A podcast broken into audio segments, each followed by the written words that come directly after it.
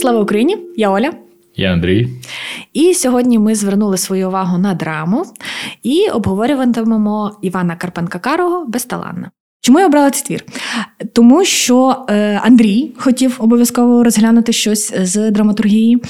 Е, і серед усіх наших видатних драматургів я чомусь Подумала, що Карпенко Карий буде е, хорошим вибором. Він один з корифеїв українського театру. Час, коли він жив, творив, виступав на сцені, був розквітом, напевно, українського театру. Е, і я не хотіла брати щось суспільно-політичне, я не хотіла брати щось аж дуже історичне. Е, мене тягнуло до психологізму, до якоїсь побутової драми. І безталанна, один з його перших творів, насправді, здалась мені е, хорошим гідним вибором. Е, і першим моїм питанням до Андрія буде: як тобі взагалі? Які твої враження? Ну, це розйоб, скажу зразу. Е, так як Карпенко Карий більше прославився своєю комедійною творчістю, він підняв комедію на новий рівень, розвинув її з якихось е, хіхоньок-хахоньок, підняв до висвітлення через комедію певних соціальних проблем. І без талону я не читав до цього. Я був вражений, мені сподобалося. Е, перш за все, е, сюжетна простота твору. Кількість е, персонажів незначна, легко слідкувати за сюжетом, і не треба постійно, ну, наприклад, там повертатися і дивитися, хто є хто, хто кому відноситься, і яка роль взагалі персонажа в п'єсі. Так як ми зробили невеличку паузу, незаплановану, я мав більше часу роздумати над тим що я прочитав, і я виніс якісь такі більш глобальні висновки саме, і мене навіть потягнуло в якусь сторону, можливо, філософії. І я зосередився саме на фатумі. Е, люди, які люди, які там діють, вони більш залежні від обставин, тобто від якихось мінімальних дій, е, яким вони не надавали спочатку ваги, і це все лавиною так розкотилося, що вони вже потім не могли це зупинити, хоч би як хотів. Всі герої глибоко нещасні. Назва сама безталанна апелює саме до головної героїні Софії, так як ну окей, вона найбільш нещасніша з них всіх, тому що вона просто хотіла бути щасливою, вона вірила в своє щастя, і вона не бачила всього того, що відбувається навколо, або старалася ну якось навіть терпіти, от, наприклад, взяти там. Маму гната. Ну, вона поводилася відповідно в цьому моменті. Ну, бо що вона мала робити, коли свекруха до неї ставиться як до просто ганчірки і виплескує свою людь на ній. Але до цього ми ще повернемось. І в мене виникла думка: якщо б от гнат з варкою е, все-таки одружилися. Я зрозумів, що всі би все рівно були нещасні, ніщо би не змінилося. Тобто е, тоді би мама гната довбала варку, а варка така темпераментна і вся е, спалахувала. Гнат би також був через це ще більш нещасний, тому що його дружина би вступала в прямо відвертий конфлікт з його матір'ю. І я думаю, що була би драма подібного роду, е, якщо б навіть все на початку склалося добре. Погоджусь тут з тобою, тому що коли я читала, ну зрозуміло було, що безталанна це Софія, але я подумала: а чи не можна це застосувати також і до інших персонажок, і до мами Гната, і до Варки, тому що вони всі е, загубились в цьому житті, загубились в цій долі. Вони, е, можливо, і знають, що хочуть, але не обов'язково те, чого вони хочуть, це те, що їм потрібно. Так само, як і всі люди, в принципі, в житті. І тому ця назва вона така. Е, гучна доволі і така з великою заявкою, але вона дуже гарно описує всіх персонажів цього твору. Ти ж знаєш, що е, перша е, назва цього твору в першій редакції називалася Хто винен? Тобто, чому так сталося? І це питання навіть е, залишається відкритим і в кінці. І ти розумієш, що ну винні всі, і водночас ніхто. І мені цікаво, чи е, добре зробив Карпенко Кари, що змінив цю назву, тому що з одного боку і безталанна тебе наштовхує на різні роздуми е, щодо героїв і щодо їхньої долі, і до фатому. Але і хто винен? Хто винен це е, зразу таке глибоке питання, яке би мало зворушувати кожного з глядачів і читачів, але насамперед глядачів, які приходили дивитися е, цю виставу свого часу. Чи Хто винен? І Вони би з самого початку були заряжені на цей глибокий психологізм і таку глибоку емоційність. І впевнена, що жодну людину е, з тих, хто читав і дивився цей твір, особливо хто мав час порефлексувати, як ти, це не лишає от в спокої. По-перше, питання, хто винен, друге, хто справді безталанний, чи не ми всі. Так, так, я з собою погоджуюсь. Е, навіть назва безталанна, в ній є певний спойлер. Тобто, е, не знаючи сюжету твору, але з назви, я знав, що ну, щось буде в кінці. І коли, от, наприклад, з'явилася зразу Софія на початку, там, і вона була все така невинне ягнятко, я зразу зрозумів, що щось в кінці з нею має статися, і я просто цього очікував. Але якщо б назва була хто винен, то ну, я б такої думки не мав. Але тут ми, напевно, сконфужуємо трошки наших слухачів розмовами про Гната, Варку, Софію, маму Гната, бо вони не розуміють, про кого ми говоримо. Тому, напевно, перейдемо трошки до сюжету. Е, отож, сюжет починається тим, що нам показують Гната. Він перший парубок на селі, красивий, сильний, популярний. Е, нам показують вечорниці, де уся сільська молодь разом тусується, назвемо це зараз. Е, і у нього є кохана Варка. І твір починається з того, що Гнат дізнається, що Варка, яка є красивою, завидною нареченою, теж доволі відомою і популярною дівчиною в селі. Він дізнається про те, що, начебто, вона десь якось колись обнімалася, е, сміялася, мала якесь побачення з таким собі омельком. Е, і тут починає розвертатися вже така невеличка драма. Вона читається як якась е, така підліткова драма, або якийсь такий ромком, коли молоді люди, які закохані, не можуть порозумітися, не можуть дійти дійти до якогось спільного знаменника, е, хтось когось е, звинувачує, хтось виправдовується. Потім стає зрозумілим, що е, насправді Варка не обнімала земельком. Він хотів її пригорнути, але вона швиденько від нього пішла. Але друзі Гната це побачили першу частину цього дійства, розказали Гнатові, і тому через це вони посварились. Е, І тут ми дізнаємось про існування Софії. І Софія така дуже скромна, тихенька дівчина, на яку особливо ніхто не звертає уваги, але всі знають, що вона вже давно закохана в Гната. Е, Ігнат тоді вирішує, якщо вона в мене закохана, чому б ні? Буду залицятися до неї, якщо моя варка пішла до Омелька. Ну, Він хотів її більше насолити в плані, що що Гнат, що Варка, вони дуже горді. Ця образа, яку вони відчули е, стосовно один одного, що, наприклад, Гнат е, Варка відчула, що Гнат її звинувачує в чомусь, чого не було, а Гнат, що вона йому там зраджувала. Зразу показано, наскільки вони горді. Вони такі, ах ти, значить, я тобі покажу, я знайду кращого, а ти будеш останній гімнюк в селі і лишишся ні з ким, і будеш просто дивитися, як я гуляю на весіллі і ковтати слинку. І таке саме було в нього. Тобто, то навіть було в плані, що вони не могли стримати свої отакі емоції, оці, е, і вони просто хотіли ну, завдати нищівного удару один одному, щоб помститися. Як е, часто роблять і навіть в наш час молоді, емоційні, екзальтовані люди. Е, І коли Варка дізнається, що Гнат починає ухльостувати за Софією, що робить Варка? Варка також знає, що вона красива, і в неї закохані багато хлопців. Але одним з них є Степанко. Степанко наймит. Він не дуже красивий, над ним всі підсміюються. Е, І він навіть уявити собі не може, що вона зверне на нього увагу. І коли вона вперше приходить до нього і починає мені натякати на свої почуття, він довго не може оговтатись і повірити, що це справді відбувається. Е, І потім стається така теж ситкомна ситуація, комедія ситуацій, коли е, Гнат іде до Варки, а Варка в той момент іде до Гната. Обоє думають, що вони в той момент зустрічаються десь з іншими а не пробують е, знову відновити свої стосунки. І в цей момент знову в них є оця лють, екзальтованість, емоційність, і вони таки вирішують продовжувати стосунки з тими некоханими, нелюбимими, з тими, кого вони обрали у цьому пориві пристрастей. Далі ми дізнаємося, що Гнат е, одружився з Софією, а Варка вийшла заміж за Степанка. Е, життя Софії не таке щасливе, як могло би бути, коли здається, що ти вийшла заміж за чоловіка, в якого ти дико закохана. Не все так однозначно. Але спочатку виглядало щасливо. Е, виглядало так, що Гнат змирився зі своєю долею, і вони жили спокійним, затишним життям. Він її приголублював.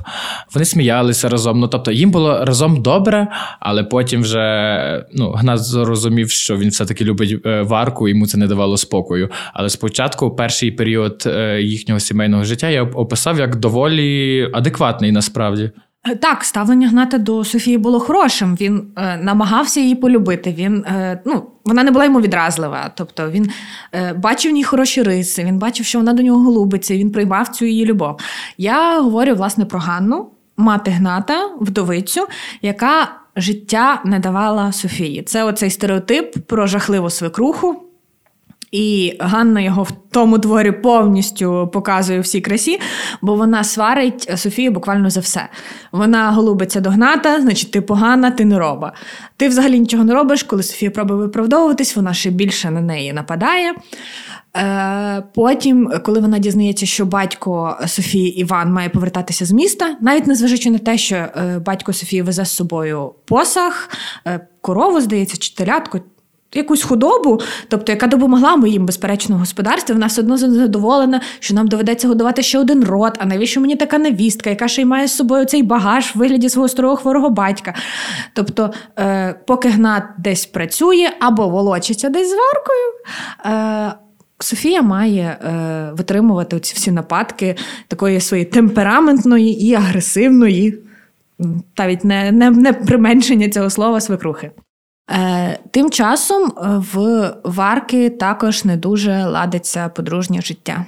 Тому що, е, на відміну від Гната, який все ж таки прихильно ставиться до Софії, Варка терпіти не може, здається, Степана. Вона от з останніх сил старається не вирватися і не втекти від нього. Але ну тут їй чи щастить, чи не щастить, його забирають в армію. Оскільки в той час армія це було не рік і не два, е, то в принципі, напевно, можна було б вже й назвати її молодою вдовою, тому що не дуже було зрозуміти, чи він повернеться взагалі, а якщо й повернеться, то коли.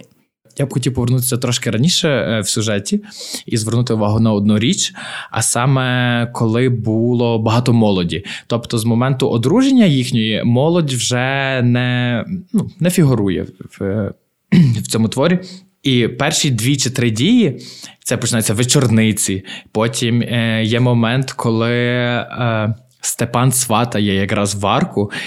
І вони показані все молодь там настільки колоритною. ну, всі персонажі, е, саме молоді, яких там доволі багато, поводяться як молоді люди. І як молоді люди теперішні, тобто я бачу в них своїх друзів, своїх знайомих і своє оточення, як вони намагаються умовно деякі самоствердитися е, в колі іншого, як одні більш домінують, одні тихі, другі спокійніші. Всі намагаються посміятися, навіть взяти оцей факт, що всі прийшли під вікна Степана, щоб просто тупо з нього поржати, коли Варка йому винесе гарбуза. Ой, не під вікна Степана, під вікна Варки. Ну ви зрозуміли. Е, Вони просто спеціально прийшли, і там все вказано. Ми прийшли подивитися на цього лоха. Е, Типу, як там далі буде? Ну я такий. Ні, ну можливо, я би теж так зробив, якщо б я знав. Ну бо це цікаво. Вони в селі, ну в них нічого там не відбувається, і вони собі і вони тусуються. Вони приносили горілку на вечорниці. Вони е, просили оцю жінку, яка їм влаштовувала. Ті всі е, ну, побачення, вечорниці, вечори, е, щоб е, вона їх далі пускала, хоча їм навіть це вже заборонили робити.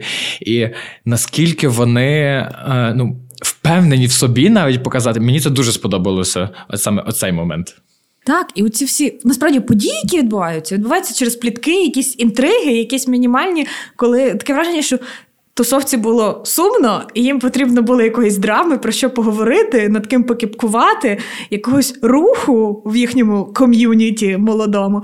І тому ця вся ситуація сталася. І з тобою погоджуюсь, що тут нема таких прям білих персонажів, що всі такі суперправильні, в вишиваночках, в шароварах ходять, співають пісень. Тут всі дуже-дуже живі люди, незважаючи на те, що вони ну, на той час за нашими мірками мали би поводитись дуже праведно, не цілуватись, не обніматися, а там перший раз побачитись тільки після весілля. Е, Отож, повернемось до сюжету.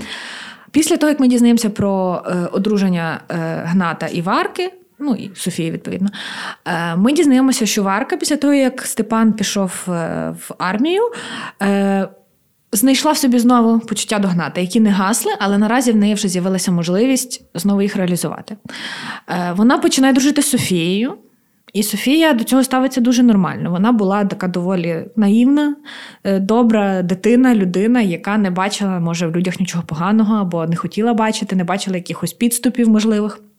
Вона цілком щиро, е, відверто спілкується з Варкою, але Варка, очевидно, це використовує як можливість підібратися ближче до Гната. Е, і спочатку Гнат опирається цьому.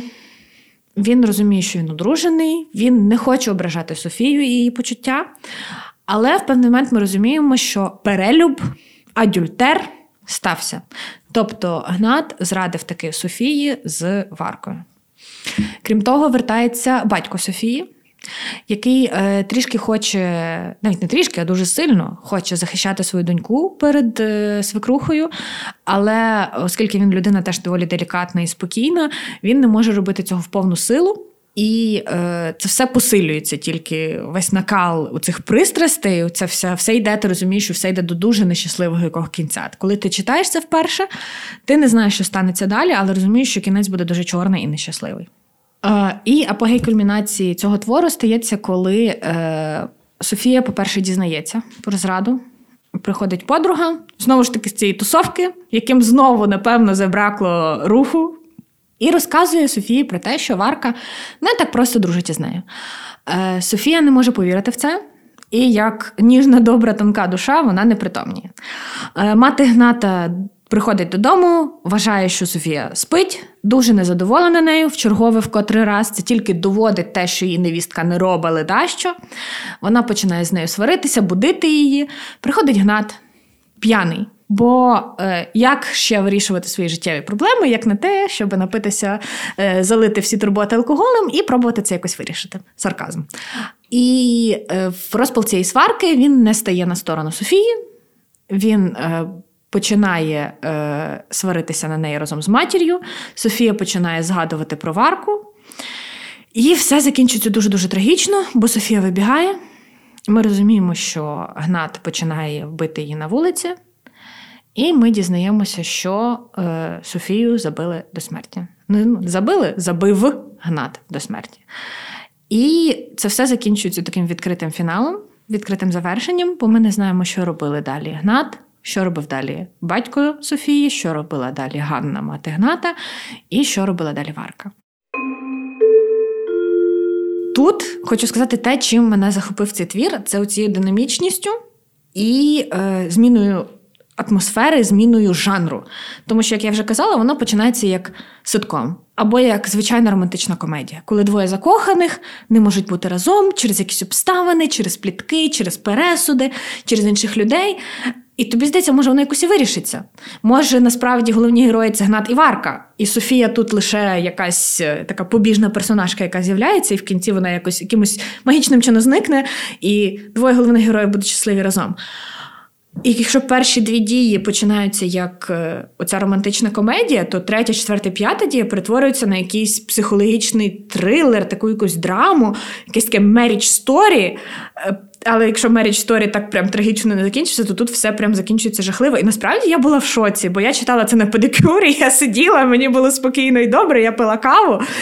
І коли я почала читати, думала, блін, так весело, так цікаво. Це ж кажуть, що Шекспір видумав всі е, основні драматичні прийоми, основні драматичні сюжети. А в нас була така класна комедійна сцена, і я ж так само знала Карпенка Карого як е, автора комедії.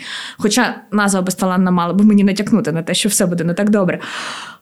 Але в кінці, коли я сиділа і дочитувала це, я зрозуміла, що головну героїню е, забили до смерті в пориві якогось п'яного шалу, п'яної агресії, п'яної ярості. Я була в дуже великому шоці, як змінюються події, як змінюється фокус, як змінюється жанр цього. І я собі не можу уявити, наскільки подивованою могла бути публіка в той час, яка це бачила, тому що зараз ми перенасичені інформацією. Ми можемо в будь-який момент подивитись фільм, серіал, будь-що на телефоні, на комп'ютері. У нас є доступ до будь-яких по суті жанрів, будь-яких історій, будь-яких фільмів і серіалів. На той момент люди не були такі надивлені, як ми. Тому для них це могло бути просто шоком. І для мене у 21 столітті це було шоком. Ну я б коротко охарактеризував весь сюжет твору. Це як е, пранк, який вийшов з під контролю. І повернемося до Софії. Мені неймовірно було шкода, тому що ну, фактично вона нічого не могла вдіяти в тій ситуації. В певний момент е, вона мене трошки почала дратувати, е, як що вона все терпить. Але це виправилося в кінці, коли е, п'яний гнат е, хотів вже ну, вже почав її фактично бити, погрожувати. І перед тим як вона втекла на вулицю, вона йому крикнула: що забирайся, йди до своєї варки, я тебе лишаю, лиши мене в спокої, ти мені не потрібен. Вона була настільки в шоці, і що вона ну зрозуміла, що тут е, ця людина їй не потрібна, і що треба вже щось зробити далі. і Що це переломний момент в її житті. Тобто вона за нього не трималася, не благала. Вона чітко йому сказала: Йди від мене. Але Оце як він вибіг її, а потім вніс, там же закінчується саме твір, що він вносить бездиханне її тіло назад е, до хати.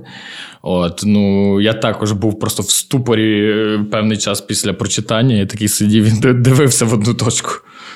Так, і дуже шкода, тому що Ну, вона здається такою овечкою. І теж мене в певний момент вона от дратувала якоюсь своєю нерішучістю, якоюсь такою сліпотою своєю. Тим більше, коли ти розумієш, що твій коханий до того мав стосунки з іншою жінкою, і зараз він з нею спілкується. Тобто, здається, що вона в якийсь певний момент вона засліплена, не знаю, щастям, подружнім життям, що їй не хочеться вірити в те, що от щось відбувається.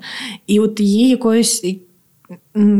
Напевно, тут навіть не її невміння вирішувати ці проблеми. Вона намагалась. Тобто е, так вона дратує своєю своєю ніжністю, своєю такою тендітністю, але ти розумієш, що вона, напевно, була найкращим з персонажів, який там, головних персонажів, які там є. Ну, вона такою була, вона мала своє щастя, і ну, це нормально, що людина тішилася, коли мала всі умови для щастя. Тут їй нема чим дорікати. Е, тут мене більше. Е, ну, засмучує, не те, що засмучує, а спонукає до якихось певних роздумів, те, що. Все, що сталося, це сталося не за її волі. Тобто, якщо б вона знала, вона б, можливо, щось зробила, але все відбувалося на бекграунді і через інших людей, і всі якісь е, фігові вчинки, які робили інші люди, е, відобразилися найбільше на ній. От І я навіть не побоюся цього сказати, але тут щось є від античної трагедії. Фатум настільки склався і обставини, і доля виклала так карти, що ну, вона мала загинути, і тут іншого варіанту ну, неможливо. Вона, тобто, була безпорадна перед обличчям життя. І вертаючись знову, хто винен? Дуже важко зрозуміти, бо дуже багато е, ситуацій, дуже багато людей, дуже багато якихось моментів склались так, що ситуація розгорнулася так, як вона розгорнулась. Ну, хто винен? Насправді ем, умовне рішення в цій ситуації є. І це найбільша мораль, яку можна винести з цієї е, п'єси, це те, що Блять, люди, говоріть між собою. Якщо б ви просто поговорили, якщо б Варка з Гнатом поговорили і вияснили, в чому проблема на самому початку, в першій дії, то цього всього могло не статися. Але вони просто зазналися, і ніби е, ну, гордість взяла над ними верх, що як то я буду йти на поступки комусь або щось таке. Ні, ви просто могли сісти, поговорити. В чому проблема? Ти скажи мені, що ти до мене так ставишся? Вона е, ну, типу, каже йому одне, він їй дає відповідь. Все це було діло п'яти хвилин хвилин серйозно. Але ні, вони мусили е, вдавати якихось е, князів, е, там корона в них на голові, знаєш, не впаде. Oh. Я вважаю, що нам потрібно з тобою починати новий подкаст про стосунки і дейтінг на прикладі різних літературних творів. Думаю, що в нас би вдалося. До речі, так. Повертаючись до е, персонажів твору, і до е, дейтінгу, і до вчинків, Гнат жахливий персонаж. Прям і мене від нього відвертало від варки теж, але від Гната найбільше. Наскільки це нікчемний і слабкий персонаж? Це людина, яка, як ти кажеш, своєю гордістю, через свою гордість, через свою якусь е, пиху, через якусь е, свою думку про себе занадто високу, зруйнувала життя своє, Вбила людину, і зрозуміло, що далі в нього життя не складеться. Зруйнував життя і Варки також. Через те, що він мав оцю пиху, а потім, коли він вже був в шлюбі з Софією, він почав стосунки з Варкою, він не зміг сказати Варці ні. Вона змогла його зрадити. Він не зміг захистити нормальну свою дружину перед своєю матір'ю. І я розумію, що е, такі конфлікти побутові, сімейні, вони навіть зараз дуже складні. Але в той момент це було суперпатріархальне суспільство, в якому думка чоловіка була всім. І на той момент він був господарем дому, бо його мати була вдвою. І він міг спокійно гупнути кулаком по столу, сказати: Мамо, ні, це моя дружина, я її люблю. І апелювати тим, що він господар дому. Але він настільки був слабаком і розмазнею, слабаком і розмазнею з таким велетенським его. І він не міг нічого зробити, крім того, що вважати, що він неперевершений і прекрасний, крутити життям двох жінок, навіть трьох, включаючи з його мамою. І тому я просто в мене сил не було, наскільки він мене дратував, і мені хотілося надавати йому пащам за оці всі речі, які він зробив. Не кажучи вже про домашнє насильство е, і завершення цього твору. Ну, що тут сказати? Ти абсолютно права. Завжди є все-таки е, якась можливість вирішити навіть найскладнішу ситуацію, хоча б спробувати.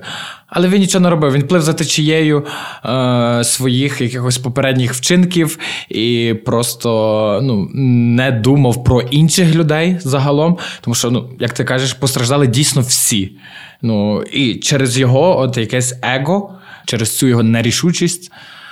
Так що ну, він заслуговує всіх тих слів, які ти про нього сказала, і можливо навіть більше. Ну і остання персонажка, яку ми сьогодні, напевно, засремо, Варка. Варка заслуговує таких самих нехороших слів, як і Гнат. Е, вона так само деякі речі робила свідомо. Е, не хочеться виправдовувати все коханням, пристрастю. Е, вона свідомо його зваблювала. Вона знала, що вона е, заміжня, вона знала, що вона вийшла за чоловіка, якого вона не любила, якого вона не хотіла. І коли він пішов в армію, вона навіть тішилася. І те, що вона може навіть коли його не побачити, вона теж, напевно, цьому раділа.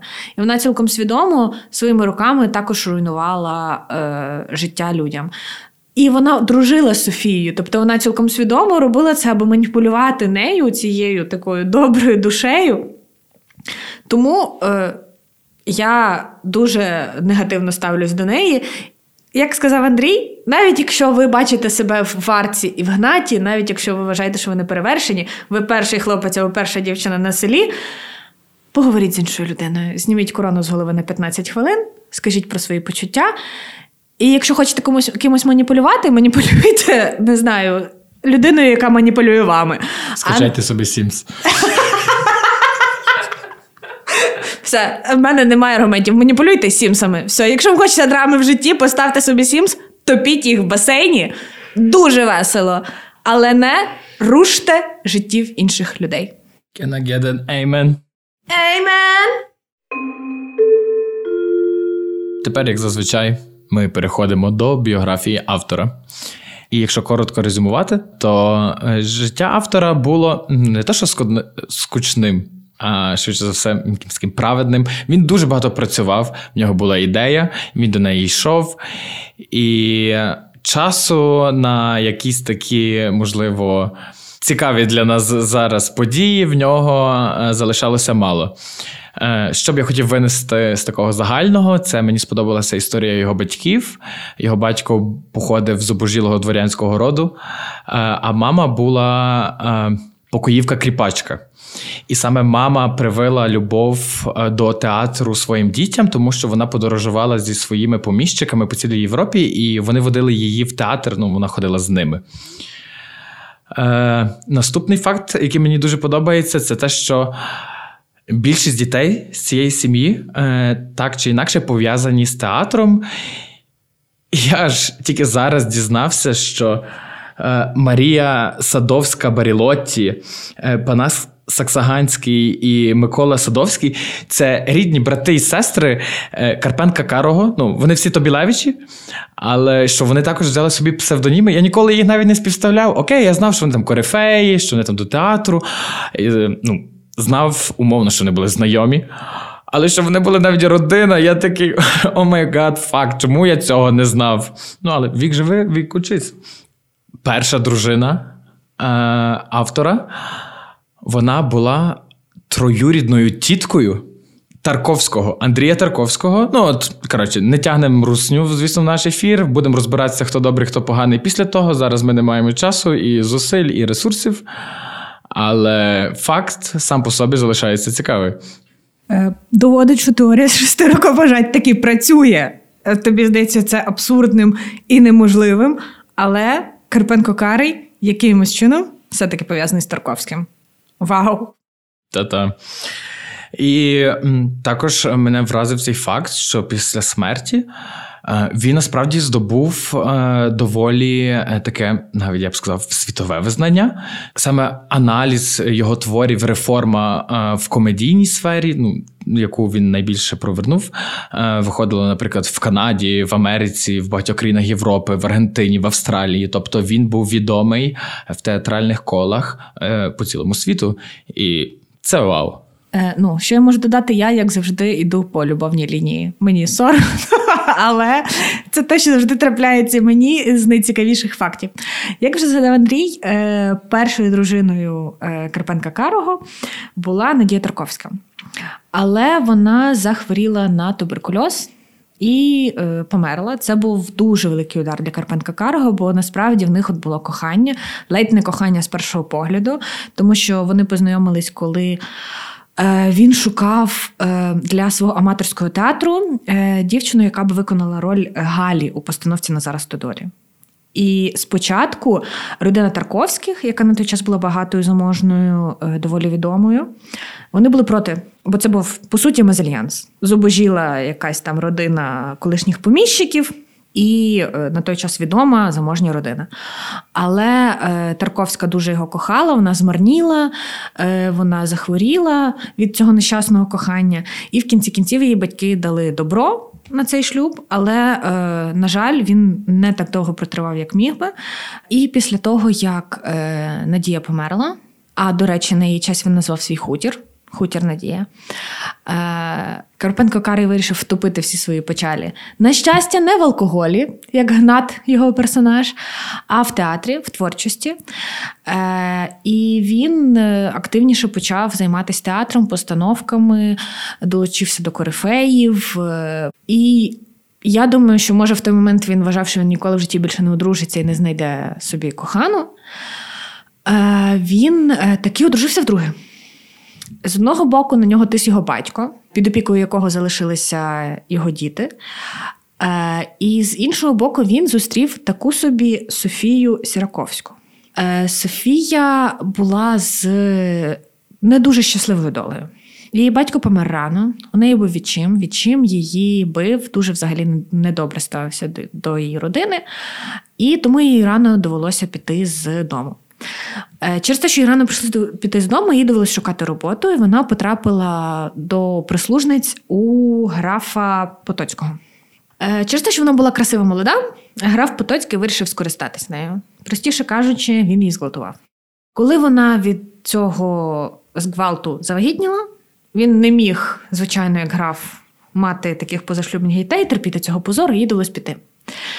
Е, і як каже документальний фільм, який я дивилась, щоб ви не думали, що я все це вигадую, беру з повітря.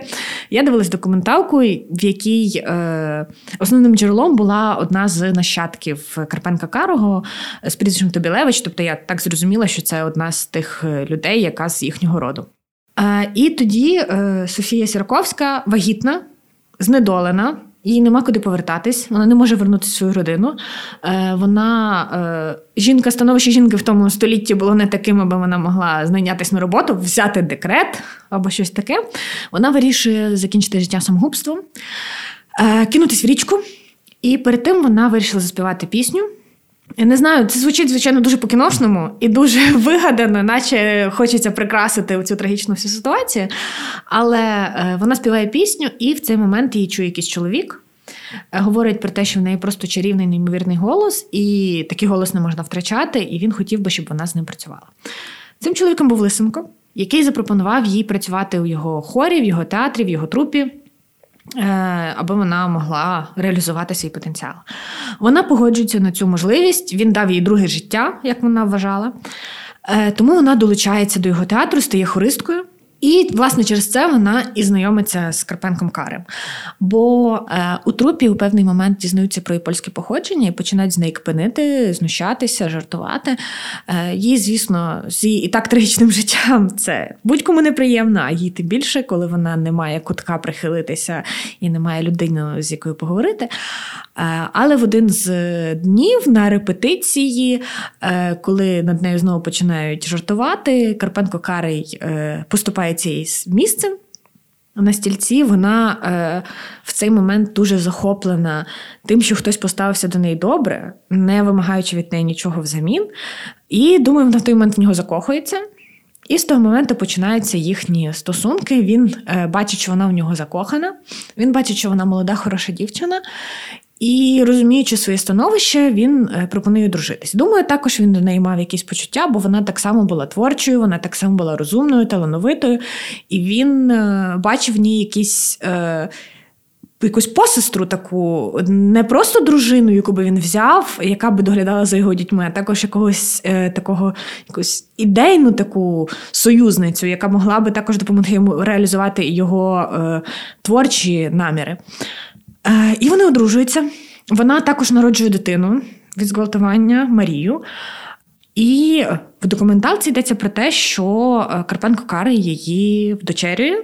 І та людина, яку ми знаємо як Марію Карпенко Кару, вона насправді не є його рідною донькою.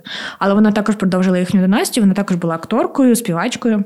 І е, це дуже цікавий момент. Я не знаю, наскільки ця документалка, тобто якими вони джерелами користувалися, тому що, наприклад, про цю доньку мені не вдалося знайти якихось інших таких підтверджень. Я не можу сказати, що я дуже глибоко занурювалася в якісь джерела, але е, я схильна довіряти цьому документальному фільму, тому мені було дуже цікаво подивитися на таку ситуацію, нетипово цілком. Для того часу, коли е, молоду вагітну дівчину бере до себе такий вже на той час доволі знаний актор, драматург. Е, і це вражає. Вражає е, якась можливість е, Карпенка Карго протистояти долі і якійсь публічній думці, тому що знову ж таки за це могли засміяти. Якщо вже її за це засміювали, то його також, який взяв собі у прийму якусь незрозумілу дівку. Е, і на той час, звичайно, їхня діяльність театру ускладнювалась через те, що видали Емський указ, Валуївський циркуляр, який забороняв не лише літературу і мову, а також і постановки українською мовою. Е, Тому е, вони свого часу були такими одними з тих борців за українську мову, які намагалися боротися і е, піднімати українську культуру, незважаючи на ці складні часи.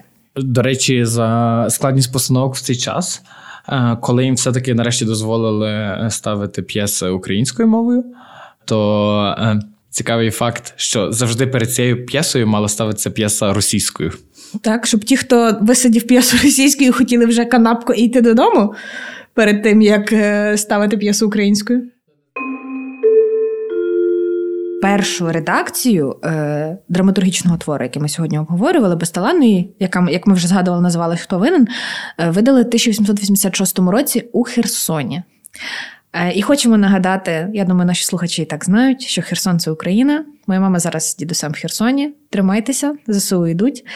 І е, наступного разу, коли ми поїдемо в наш великий тур е, півднем України, обов'язково завітаємо до музею будинку музею Карпенка Карго. Завершимо, як помер автор. Він хворів і поїхав в Берлін на лікування. Він там був доволі довгий час, ну як доволі рік, пару місяців. І Він там і помер але його тіло перевезли назад, і він е, похований на хуторі Надія, який зараз є культурно-історичним заповідником е, Карпенка Карого. От. І тепер до оголошень. Ми вирішили, що в нас буде. Короткий міні-сезон е, присвячений зарубіжній літературі, тому що ми читаємо не тільки українську літературу, відповідно, і є багато речей, якими ми би хотіли також ділитися з нашими слухачами. Це буде міні-сезон, буде тільки 4 випуски, а не 10. І ми будемо старатися охопити різні країни, авторів різних епох. Е, і в нас будуть автори, життя яких якимось чином е, пересікається з Україною. І тому наступною нашою авторкою, яку ми будемо обговорювати, це буде Роза Ауслендер, яка народилася і виросла в Чернівцях. Е, і саме її збірка вибраного під назвою Час Фенікса. Слухайте нас, лайкайте нас, е, шерте нас. Ми будемо дуже вдячні і з нетерпінням чекаємо ваших відгуків. І сьогодні для створення настрою ми вживали Будвайзер Будвар, чеський лагер та шабо шампанське. Е, дякуємо вам, до зустрічі!